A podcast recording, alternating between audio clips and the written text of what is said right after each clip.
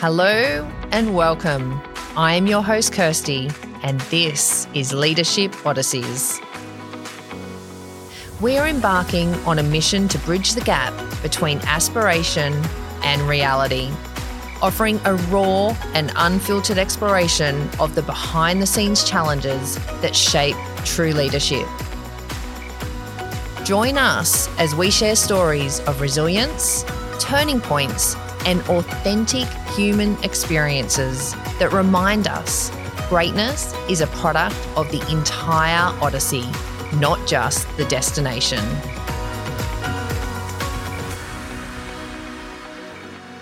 Joining us today is a visionary leader in the fintech industry, Yanir Yakutiel.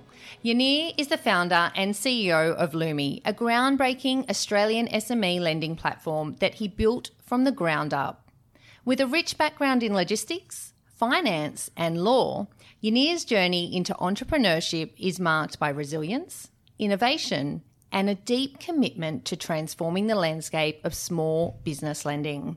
Yanir is a seasoned entrepreneur and a thought leader who has successfully navigated the challenges of the startup world.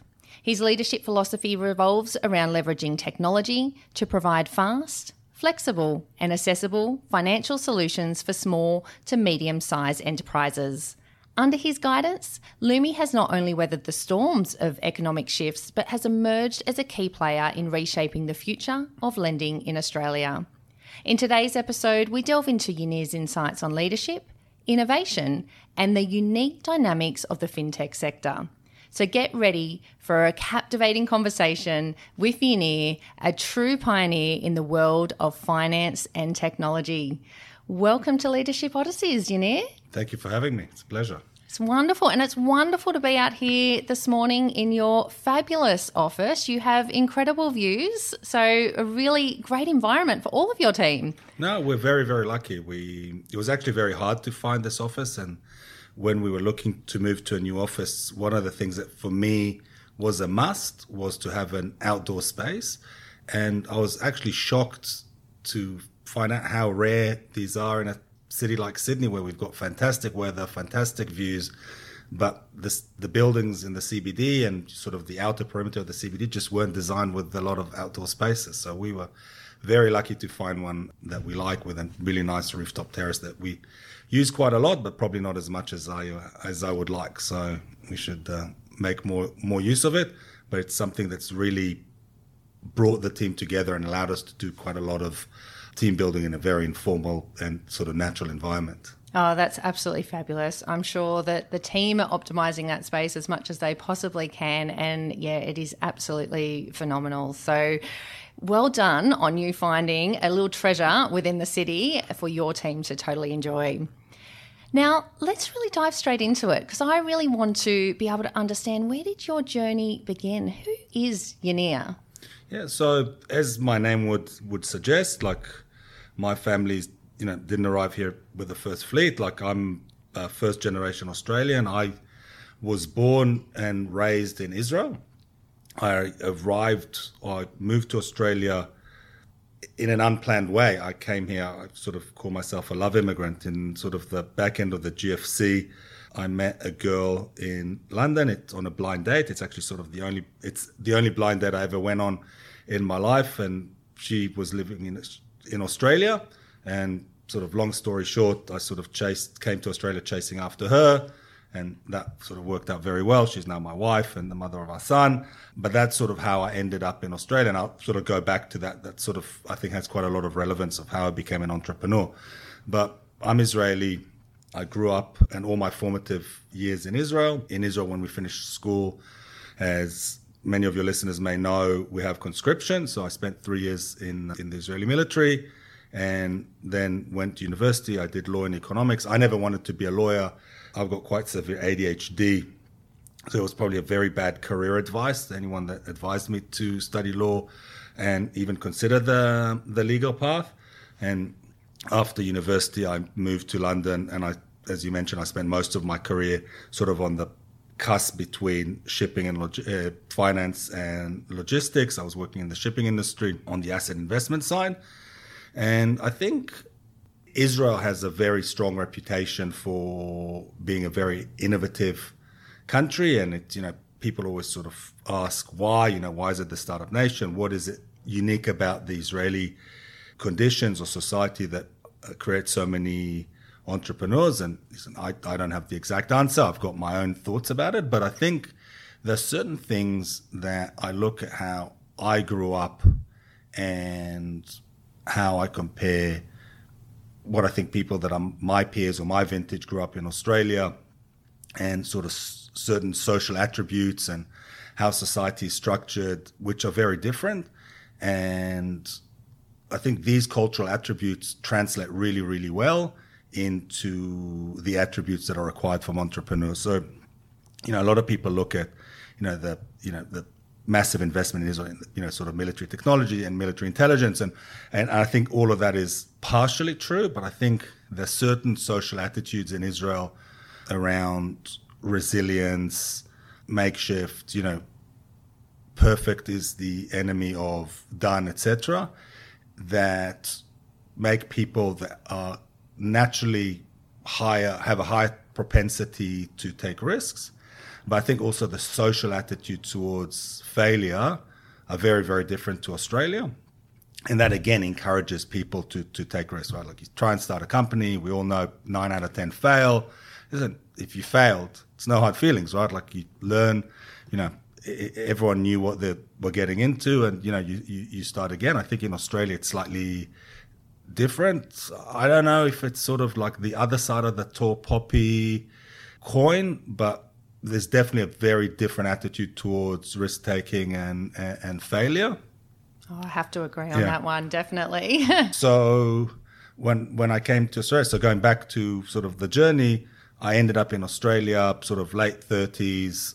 I essentially had to reinvent myself, right? So I had a reasonably successful career in London. It was fine, like didn't set the world on fire, but definitely wasn't at a stage in my life that I, I could retire. We found ourselves back here. We moved for a very brief stint when my wife was pregnant to, to back to the UK. But when, uh, when my when our son was about eighteen months, we moved to Australia. And my wife, who's a doctor, was doing her special was just about to start her specialist training at that time.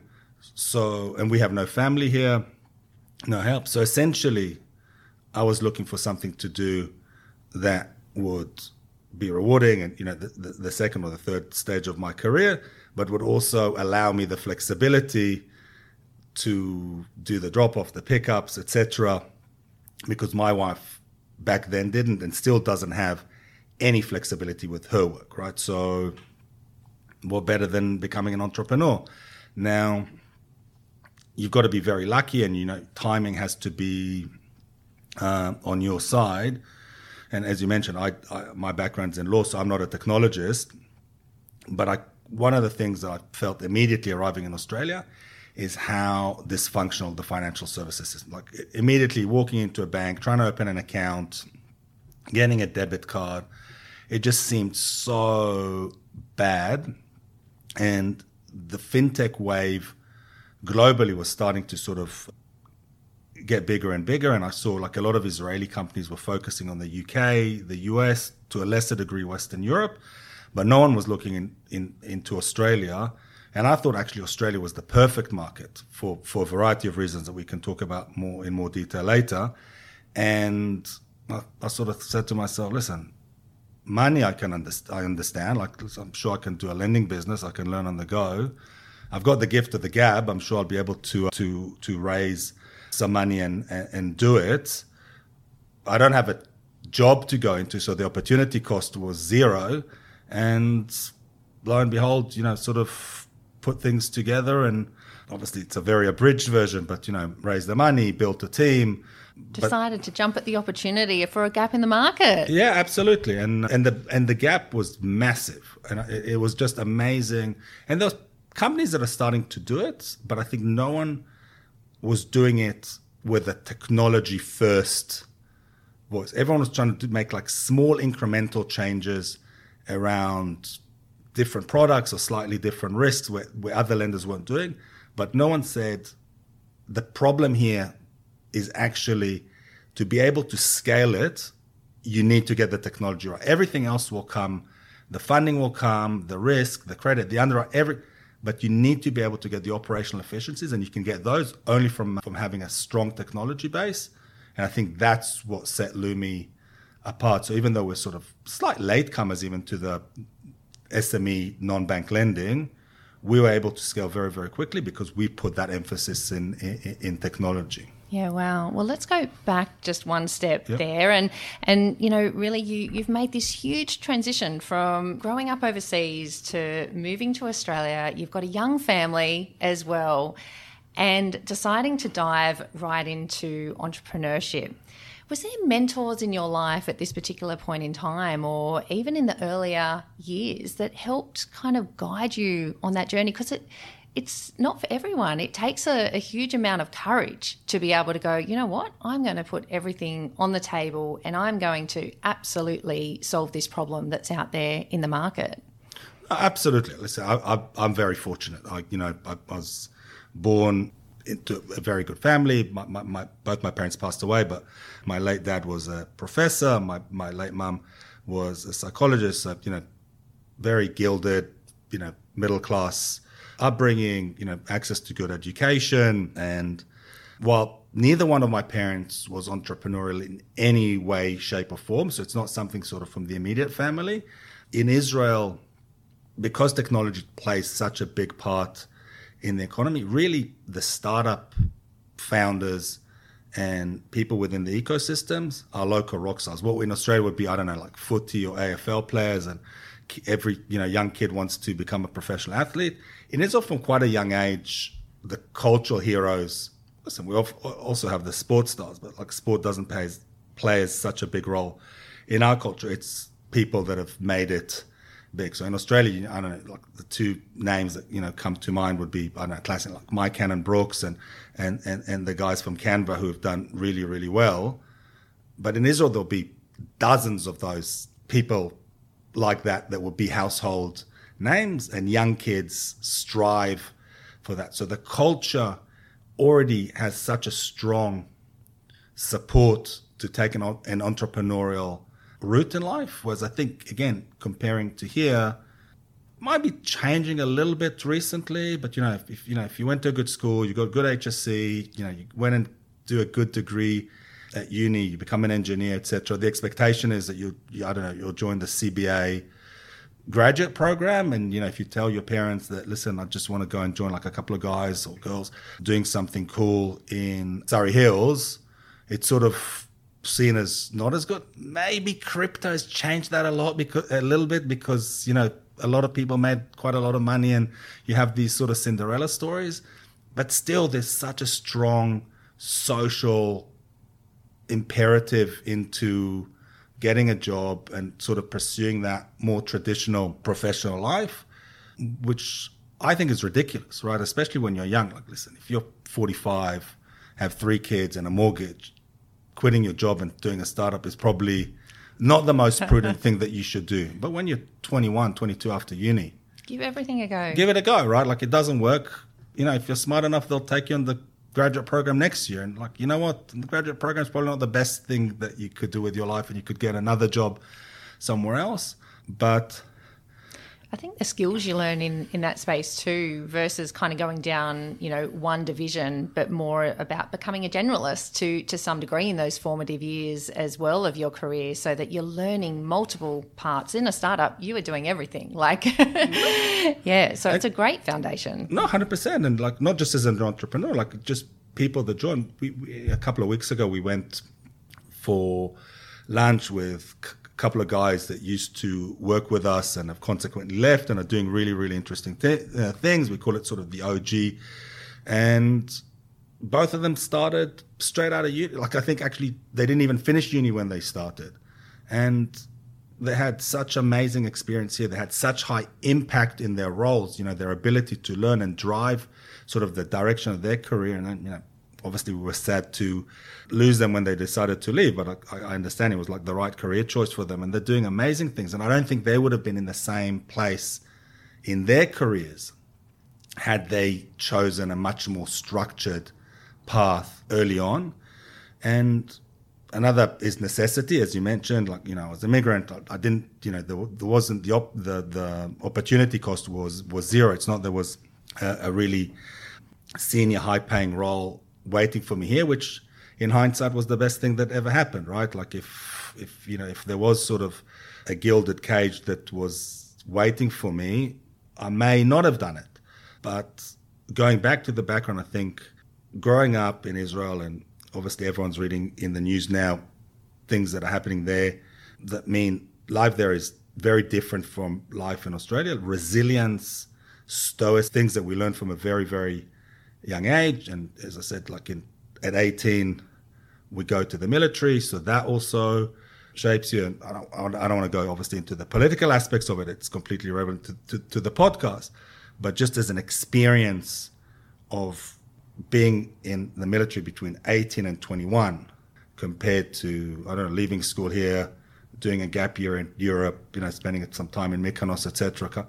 It just shapes you in a very, very different way. And I think it gives you a resilience that is very, very hard to acquire if in a different path of life. Now, obviously, the people that are more or less resilient from different places but I think this is a sort of as a resilience school, nothing compares to it. And I think that is probably the biggest differentiator between Israel and Israelis and people from other countries in terms of how we approach life. Yeah, it's probably that level of empathy that's in there as well. Like you, you've really been out there and, and you have seen what the world is like. And but I think from a resilience perspective, there is a big gap in the market today in resilience coming through in leadership. And, you know, it's a, it's a hard thing to teach because it is something that you've got to be able to grow a muscle for over your life journey.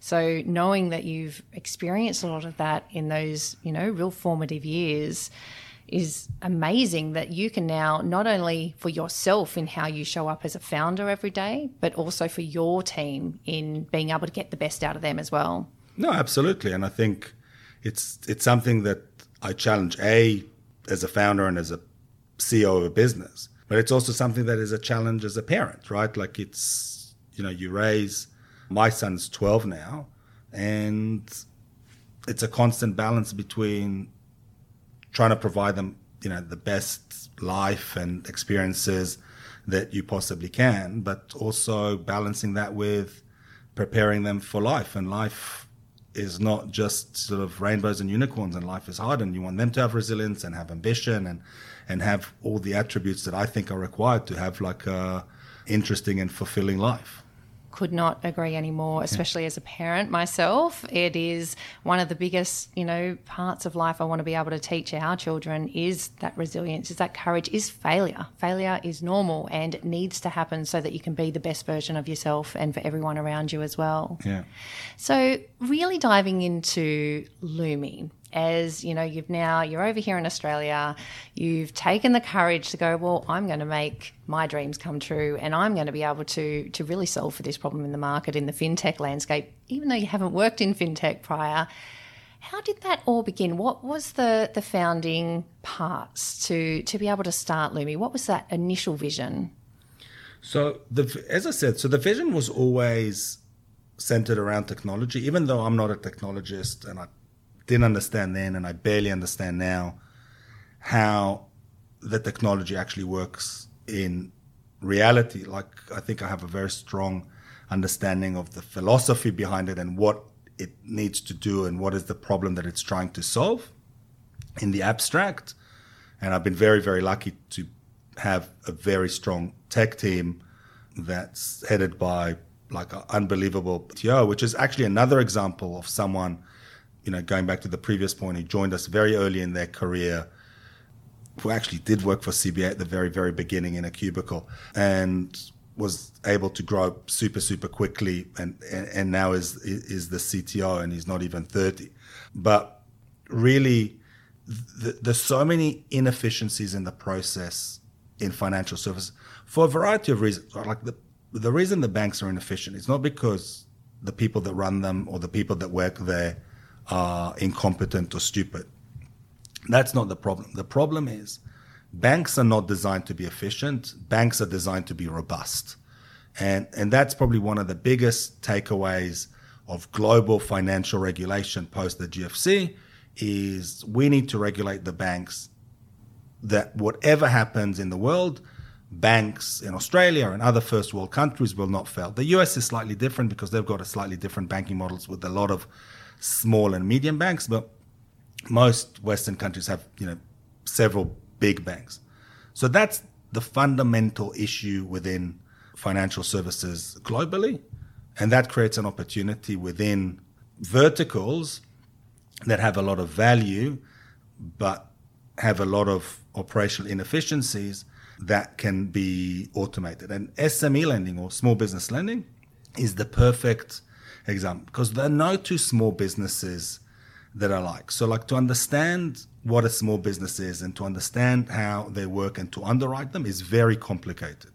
Whereas if you take the, the typical credit product that a bank has, and especially in Australia, where home ownership is a, is a big social force, mortgages. A mortgage, clearly I'm oversimplifying it, but at the end of the day, whether you're doing a mortgage for a $100 million house on Sydney Harbour or for a $300,000 unit in an outback secondary city in Broken Hill or wherever the case may be, it's essentially the same, right? What is the value of the property? You know, and you look at the earner, how much do they make? What are their expenses? You know, put a few factors in in terms of the calculation and you get an affordability, right? It's very, very standardized. Now, anyone that's in mortgages will jump up and down and say it's a lot more complicated than that. I get it, but it's relatively cookie cutter. In SME lending, it's completely, completely bespoke. So if you take, let's say, a coffee cart that's in the building here is different from like a coffee cart that goes, you know, someone in a van that does coffee and goes between parks on a Saturday to do the school sports and hospitality venues are all different and they have different ownership structures. So it's very, very, very hard a lot of these businesses or the business owners, especially on the small end, it's very hard to differentiate between what is the business and what is the owner. And banks have historically looked at those businesses as an extension of their personal lending. They'll come and see, listen, you know, this is, you know, your house, this is how much equity you've got, you know, whatever your business is, you know, we'll extend a certain amount of risk based on your personal characteristics.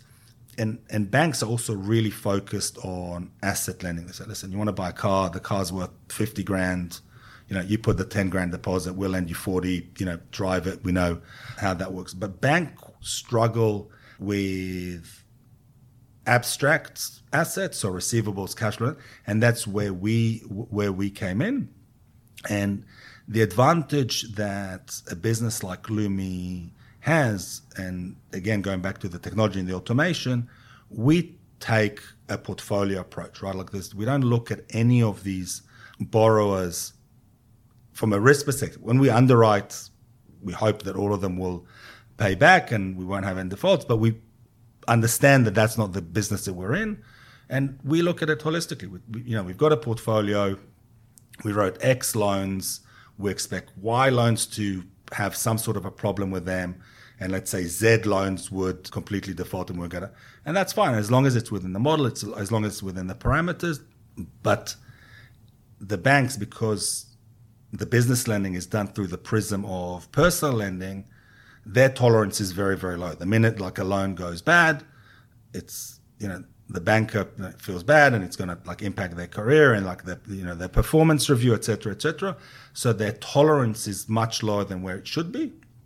But also another thing that banks struggle with for a variety of reasons is to price for risk right? So again taking the example of like mortgages the differential between the top end of the market AAA credit and someone at the bottom end of the distribution of what a bank will do in terms of pricing is very, very small. At some point, the banks just won't lend to you, right? But so that's how they manage their risk is, is sort of binary yes lend, no lend, as opposed to being able to say, listen, Johnny, you're great, we'll price you here.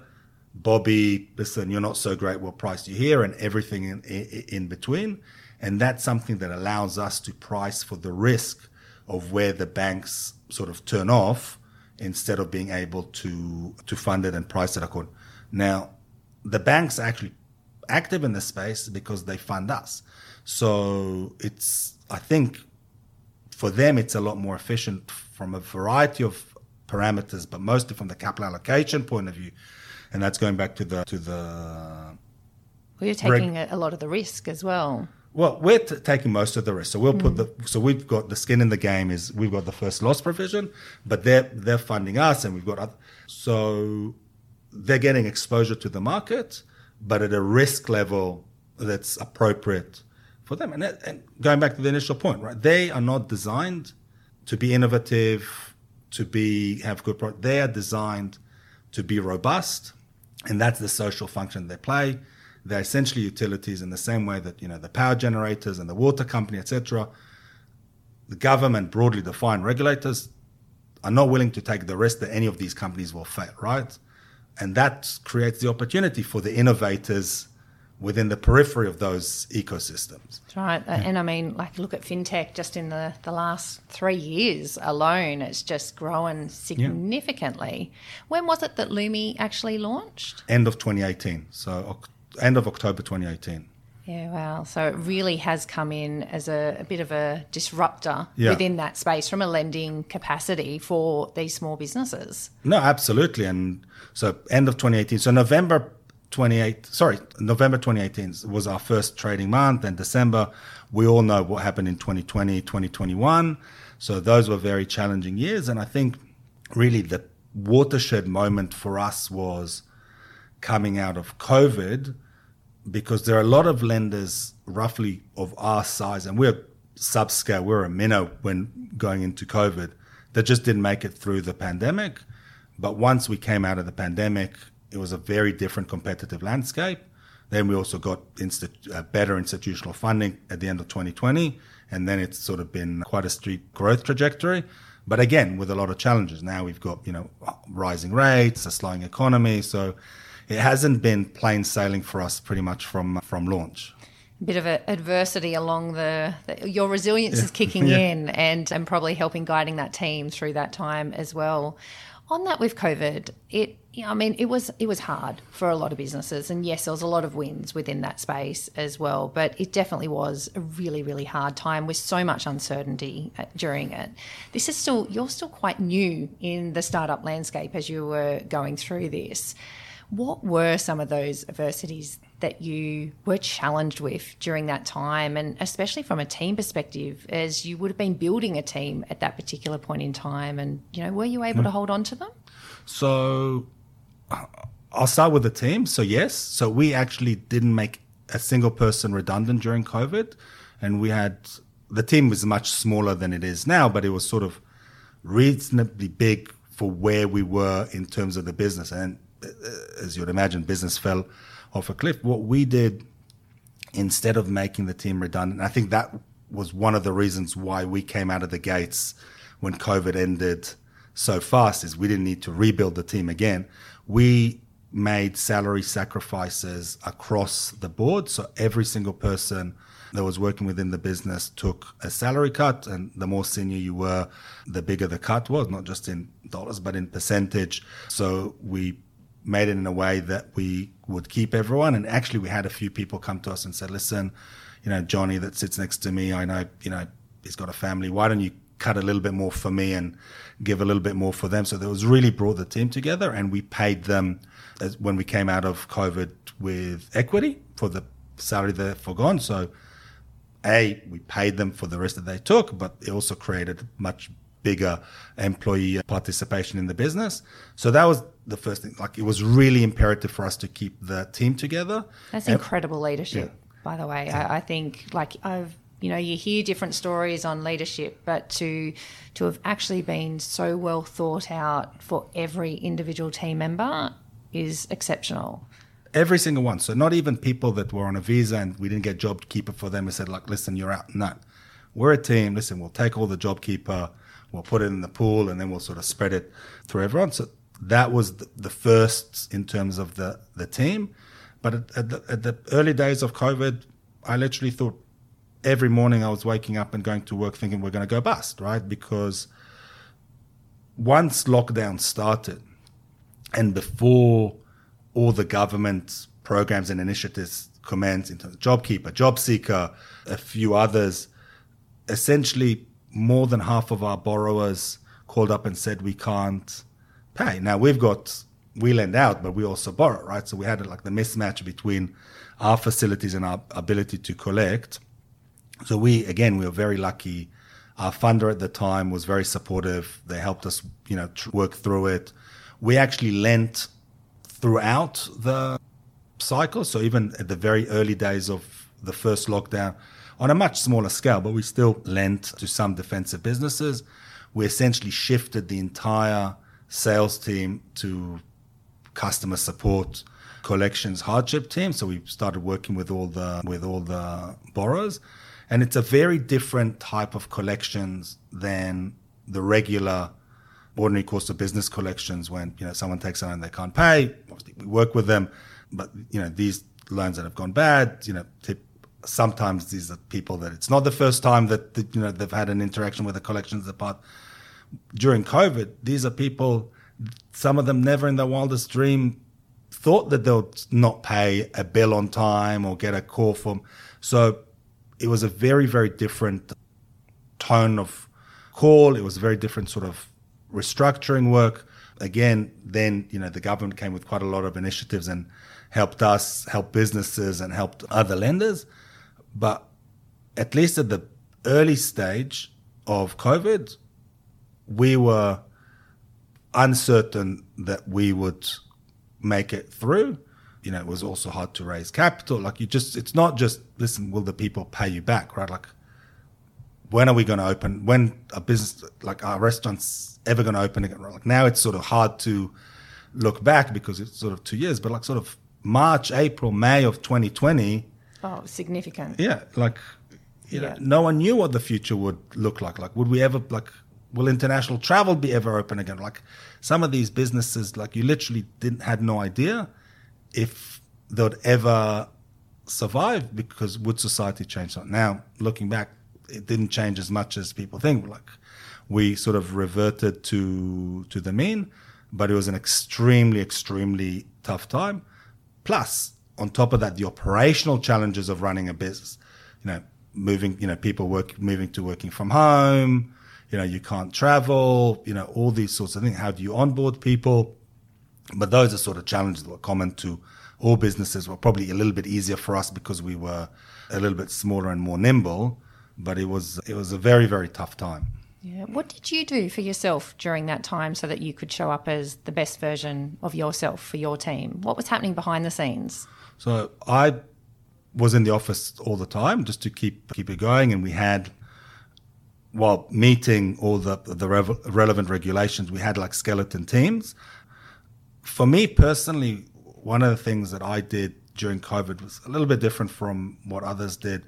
I I'm, I've never been a big drinker. I'm not a big drinker now, but I completely stopped drinking and actually got really, really fit. So I trained every single day and and got into the best shape that I've been for, for a long period of time. And I think that really helped me physically, helped me mentally. I think Clarity. clarity. It's also helped some of the team because we got into it. Some of us we did it to, uh, together, and uh, and and that focus. Like there's a responsibility. So many people have entrusted their lives and their careers in your hands. You know, uh, you just you just had to to get on with it. I think from sort of a personal slash family point of view, maybe it was a little bit easier for me because my wife kept on working almost as wasn't like normal because in the hospital it was very different with you know the the, the safety equipment etc. But she worked every day out of home etc. So we never had that in home working from home vibe. Um, Okay. in our family, so maybe that gave us sort of a, a, a better sense of normality Yeah. that, that others struggled. We only have one son. He came with me to the office. Then sort of we saw that was a, a waste of time. So he spent those two years pretty much like building bike ramps with his friends in the park. But he was Love fun. that. Yeah, yeah, no, that was great. So he wasn't struggling. But I, I know from a lot of people, both from Lumi and you know from social circle, that a lot of people struggle, you know, with kids and do that. Do we have enough laptops? Do we have like room at home for all? So we're fortunate that we didn't have any of those. But I think people that had, it was really, really tough. Yeah, and so you spoke about the the whole bike riding, yeah. and then your son as well building bike ramps. And I have seen as I was preparing for this podcast, you do like to do a lot of bike riding. Was mountain bike riding on high on your list during that time? Literally every single day, without fail, at five o'clock in the morning, I went for for a bike ride.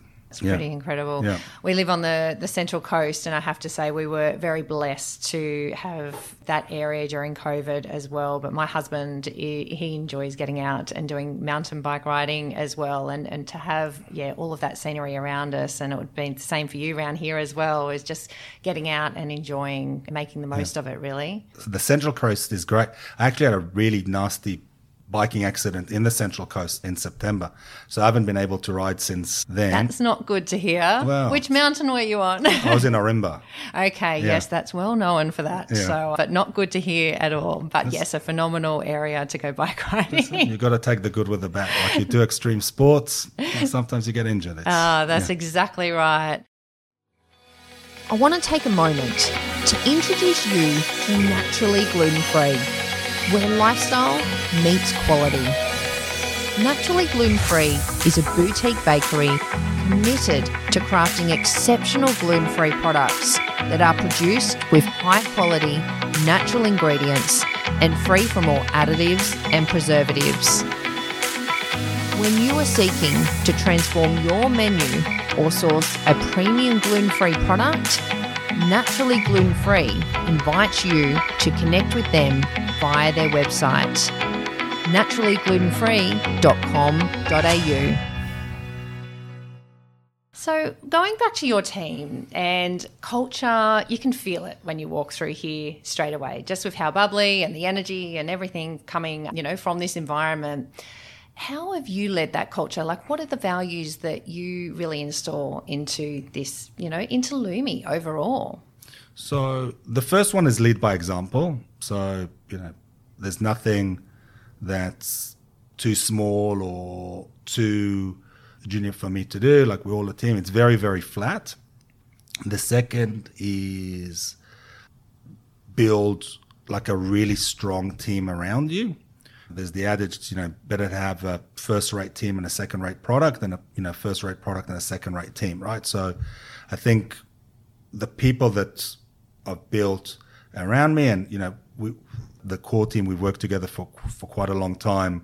Phenomenally talented people that have been really empowered in their in their roles. You know, I don't micromanage.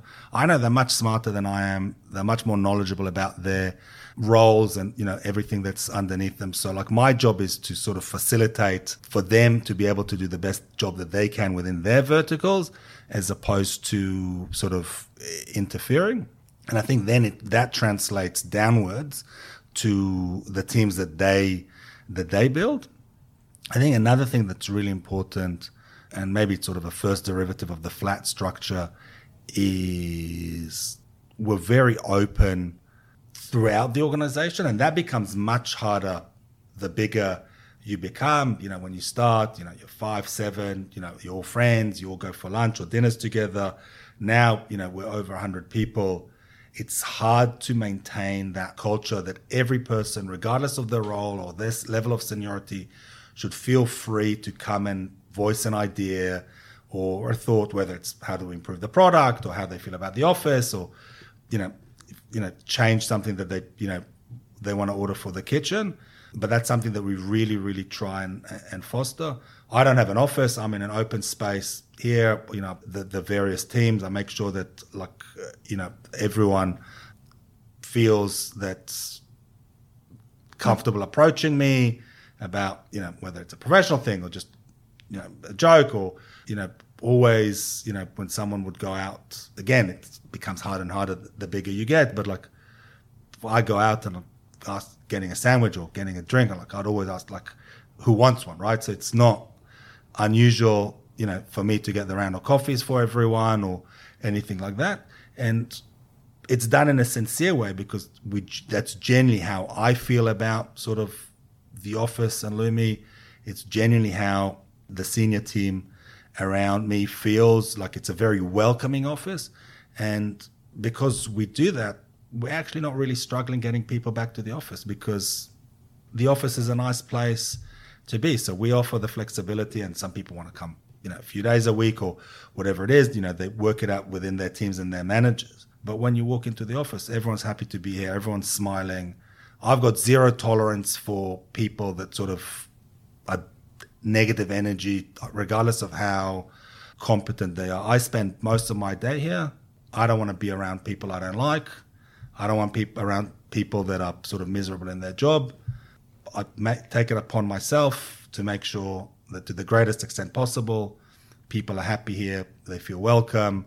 You know, we've got all the facilities, obviously, the kitchen, you know, the, the, the, we spoke about the, the rooftop, you know, the ping pong, you know, so, you know, work hard, play hard, but yeah. it's just as easy to be nice and make it a nice place as it is to be an asshole. I agree. Yeah. And we've all got to be accountable for yeah. how we show up to work as well. You can have the best environment for everyone, but at the end of the day, everyone's also got to be accountable for themselves. Mindset behind the scenes, how they show up, the energy that they bring to the people around them, and how they take care of people. Yeah. yeah. And and the expectations are high, right? So it's, you know, we really value you if you're a member of staff here. We really appreciate it that you chose us as your employer and the vector of your career. But the flip side is, like, we've got very high expectations of you, and you've got to meet those expectations. And working for a startup's not for everyone, right? Like, if this no, is not for not. you, yeah, doesn't mean you're bad. Doesn't mean you'll have a bad career somewhere else. It means you don't have the set of attributes that's required to work in a startup. Find out what you're good at and try and leverage that somewhere else.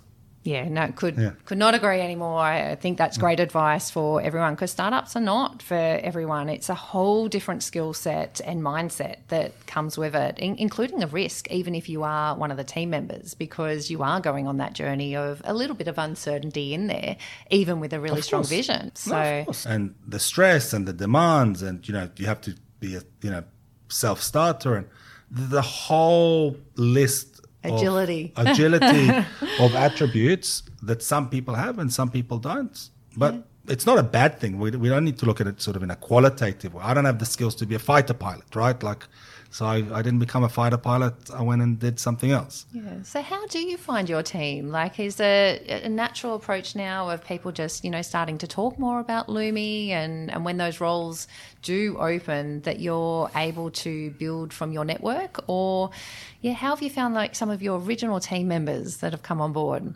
So Anna, who's my, she's the deputy CEO. We've worked together for a really long time it was actually an introduction through a friend of mine from business school, and he introduced between us, and we clicked, and we've worked together for well since the inception of Lumi. Paul, our CTO, was who's now our CTO. He actually, you know, started as a as a junior front end developer. We hired him because we had like a, a, small project that we needed, and then we were like, like, listen, this guy's actually smarter than all of them. Let's you know sort of promote him through the ranks. He was recruited through another guy that was working for us, and they worked together previously. So there's definitely been a lot of um, within the network hiring. Now there's also a lot of in the network hiring within the team. So you know, people at the risk team or the credit team, they need to hire someone that's within their network. And I think it's a testament to how people enjoy working at Lumi that, you know, they want to bring, you know, friends, former colleagues, etc., to come work for Lumi. But but recruitment is hard. It's hard to find good people. It's hard to find motivated people. And that's always been one of the big challenges in sort of scaling up. But also one of the challenges is also as as we grow, is you want to maintain the culture that you had as a small team not necessarily exactly the same because the culture itself also has to evolve because you know culture that was suitable for seven or eight people that are also personally very close is not necessarily the best culture for a team of 120 or 150 people that while have a really good most of them professional professional relationship are not personal friends. And that's fine. Not every person within a 100 person team has to be best friends with all the other 99 people so extrapolating that culture for a larger and larger team when also me personally, but also the immediate management team or founding team have less and less control over consequent hires. So that's something that is constant challenge. I think we've done it reasonably well. There have been mistakes along the way, but the key is if you think there's a mistake, is to correct it straight away. In that respect, you've got to be quite unemotional about these things, and your focus has to be the benefit of Lumi as opposed to sort of feeling uncomfortable and is it the right thing to do? And it's, you know, two weeks before Christmas, and like you have to sometimes make very, very hard and painful and personally very difficult choices or decisions. But that's the responsibility that you have as a uh, leader. As a leader. That's that's exactly right. Well, it sounds like you have recruited some phenomenal people on this journey that are really setting the scene for taking you well into the future as you begin to scale. No, absolutely, yeah. And on the on the scale side of it, you have recently undergone some significant capital raises uh, for Lumi, including a recent 15 million and then 20 million infusions. Can you walk us through the strategic importance of these raises and how they'll position Lumi for that future growth? Yeah. So, like any business, we need capital. Like a lending business, we need a lot of capital. So we're a very capital intensive business. And we went through a journey sort of raising capital from t- different types of investment. So, being a lending business, which is slightly different from other startups, we have essentially three types of capital. We have regular equity, like any business, we raise it, and that's to pay to develop the software, to pay for the office, the salaries, etc., the ongoing working capital of the business. We have debt that we borrow from wholesale wholesale funders, and we use that money. And the third source of capital is is what we call the first loss provision or equity within the lending. How many cents on the dollar of every dollar that we lend out? How much of that is our own Lumi money? And we fund that with equity. So the equity journey, we started. Our first pool of investors were family offices, very big family offices, predominantly in Melbourne, but really sort of the the, the top end of town, and, and they were very, very supportive. The second phase of the equity investments came from smaller institutional investors, so Perennial, the local fund manager, they cornered B round, and our former funder from Israel, Co, cornerstoned our sort of second iteration of the B round. And really, the strategy going forward, and this is um, the last round that you mentioned, is to get a larger institutional investor because also the investors that we need are the type of investors that can write bigger and bigger checks. So it's not typically sort of your early stage tech investors in Australia that write sort of I don't know anywhere between one and five. Listen, some of the big ones maybe go sort of fifteen and more. We need sort of financial sponsors that have really big balance sheets and typically, those type of investors are pension or in Australia superannuation funds, insurance companies, etc., that can deploy really large amounts of money to help grow a balance sheet business. That why it was really strategic for us to get a financial sponsor, and we specifically liked insurance because insurance has very long-term view in terms of their assets, and we also wanted to go offshore because we wanted to diversify our funding our funding pool away from Australia because we're very very concentrated on Australia in terms of all our borrowers are here. So you know if there's a downturn, if there's something happens, we wanted to be able to have access to offshore sources of capital to slightly diversify um, that risk.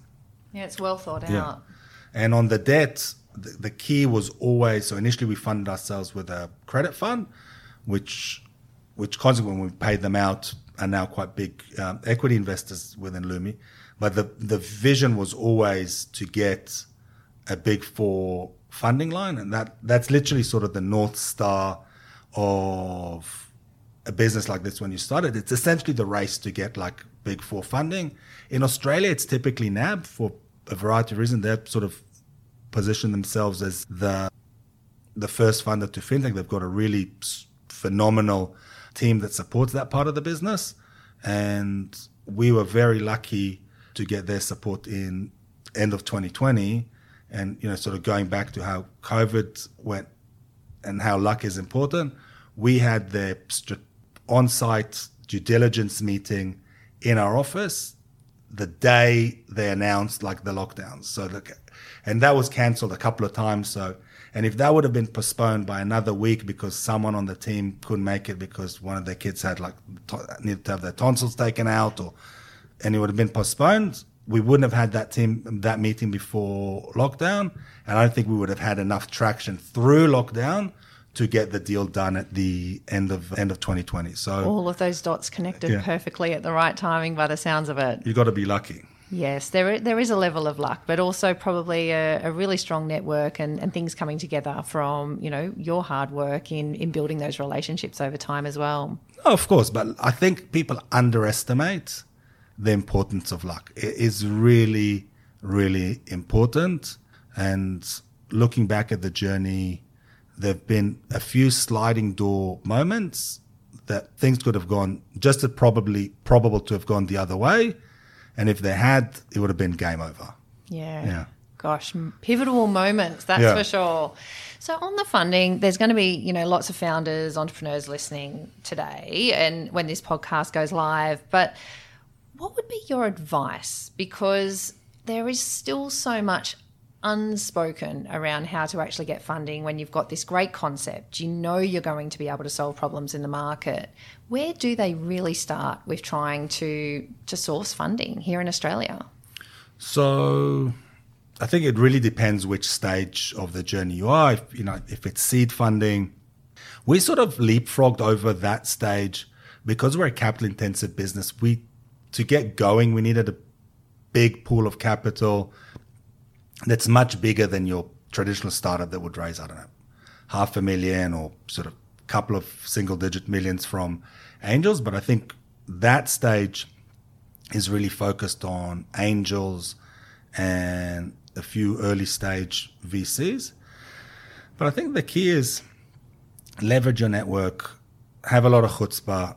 You know, it's shoe leather. At the end of the day, there's no formula, right? Like what worked for me wouldn't necessarily work for someone else. Circumstances have changed, the business changed, investors change. You just got to bang on doors, have a lot of resilience. You know, you're going to get hundreds of no's. You're going to get like worse than no's are the maybes because listen, a no is a no, right? Like a maybe sometimes is it, isn't it? Sometimes people euphemize it. They don't want to tell you no. They don't want to be the first one to say no just to keep an option open. But it it goes back to the to the resilience, but also I think the chutzpah and just having that determination that you've got to you've you've got to do it. And it comes from very surprising sources. I was our previous office when we're in Bondi Junction, when we're doing like our beer raise, I literally went to all the offices in the building, knocked on the door. Some of them I knew by name, some of them I sort of saw in the lift, introduced myself, said, you know, this is this is what we're doing, we're doing a raise, etc. And we raised money that way. Like not enough to carry the raise, but we raised a significant amount of money by literally just knocking on the doors of the offices that were in our building and people like the idea I think in terms of, I'm a founder, so I'm not, I can't speak for investors. I, am sure you've um, interviewed a lot of investors.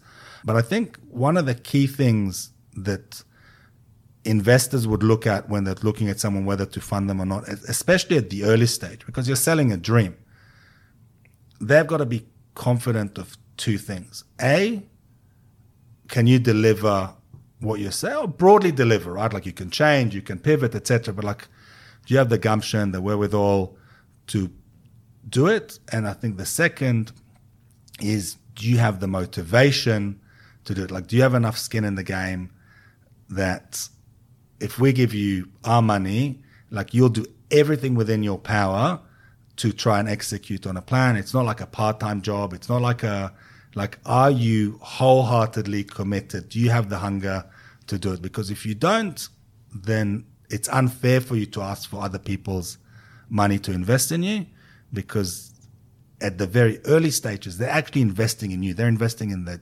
They look at the numbers and they look at the presentation, but everyone knows it's bullshit, right? Like it's not going to work out that way. They're investing in you, are you the type of person that they can trust to take their hard earned money and turn it into a profitable business? And you have to convince yourself that you want to do it, right? Like that's, you know, the first thing is you should convince yourself, are you cut out to be an entrepreneur? Because it's not, you know, sex, drugs, and rock and roll. Like it's a lot harder than people, you know, imagine. You know, the highs are very high, but the lows are very low. And, you know, like, is that the journey that you're right. willing to undertake? Yeah, I think that's great advice to to be able to offer, and because uh, you are spot on. There, the highs are highs, and everyone, a, a lot of people see that and compare to go you know, look where they are, but they don't see there are those lows and, you know, quite a lonely journey on that one as well because you are wanting to put everything into the business and everything, you know, that internal hunger to make sure it succeeds. And so your whole world is wrapped around ensuring that you're, you're driving that vision forward and, and shaping the future. But some, yeah, I think that's some, some great advice. And really it, it comes down to your heart, right? You're, you're sharing your message that out there in the world and, and getting people to truly believe in that message is going to be able to solve some great problems. Yeah. Yeah, wow. So what's next for Lumi? So 2024 is going to be a big year for us. We've really put a lot of investment in the back of house infrastructure in terms of risk and underwriting, but also sales and distribution. So we're going to have a few very exciting new products coming out in 2024. Sounds exciting. No, it's very, very exciting. We we're really ambitious on growth. We we cognizant of the headwinds in terms of the economy and rising rates, but given that the risk and underwriting, we're very, very confident in our underwriting now. So I think we can sort of risk on quite quite a lot. But we're very, very focused on new products for us, I think in terms of a strategy, the key is to be like that multi-product offering as opposed to being like a one-trick pony. And once you get a customer, to be able to offer them a whole suite of credit products, but that in a lending business obviously requires a lot of infrastructure and funding. But we we're, we're now at that place where we can when we can really launch new products that are very differentiated from our existing products and not just sort of small iterations. Well, it sounds like you've got a very exciting journey ahead, and the, the team must be yeah. ready to go. We're very, everyone should take a little bit of time off now, Christmas, New Year, and come with recharged batteries in the new year because 2024 is going to be a big year for us. Oh, that is so good to hear. Well, Yanir, I like to ask all of the guests on the show for a few words of wisdom that they can really pass on to the aspiring leaders, founders of tomorrow. What would be the most invaluable lessons that you have gained that you would like to share with the leaders of tomorrow? For me, like, perfect is the enemy of done.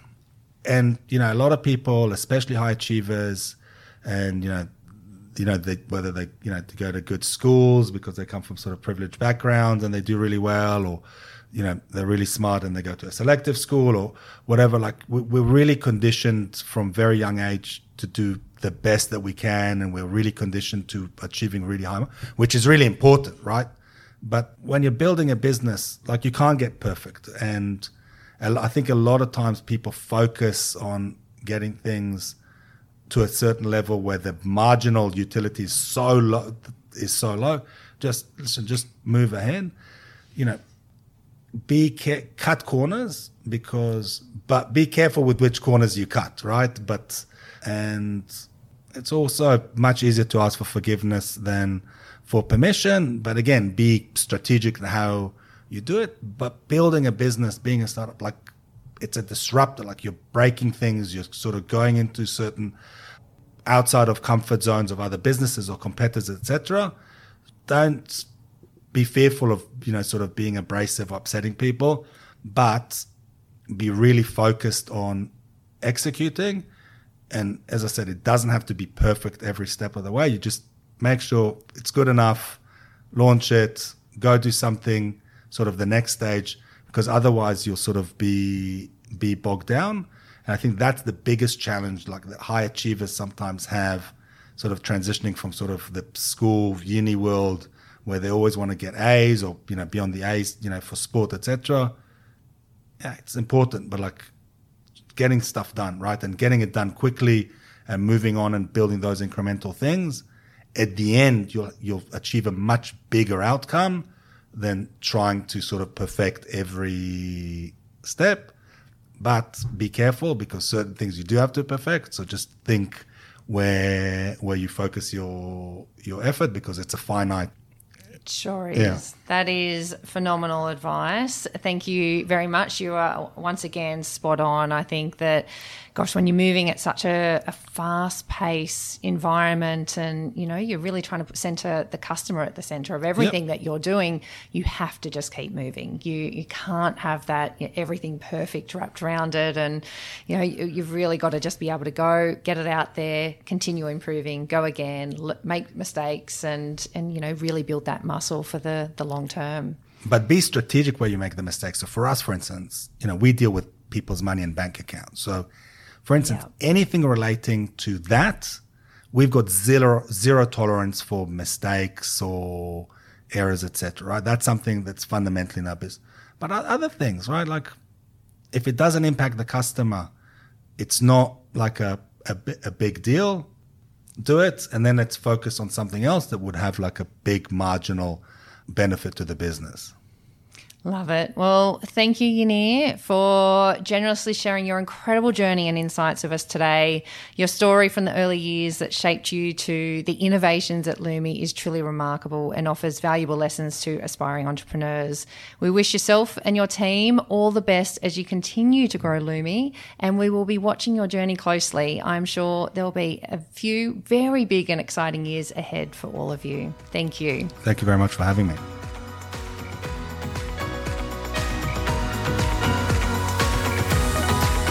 Thank you for joining us on this incredible odyssey. Until next time, lead with courage, lead with heart, and keep exploring the remarkable world of leadership. Enjoyed the journey? Hit the subscribe button, rate us, and leave a review if our stories ignited your leadership spirit. Your feedback fuels our odyssey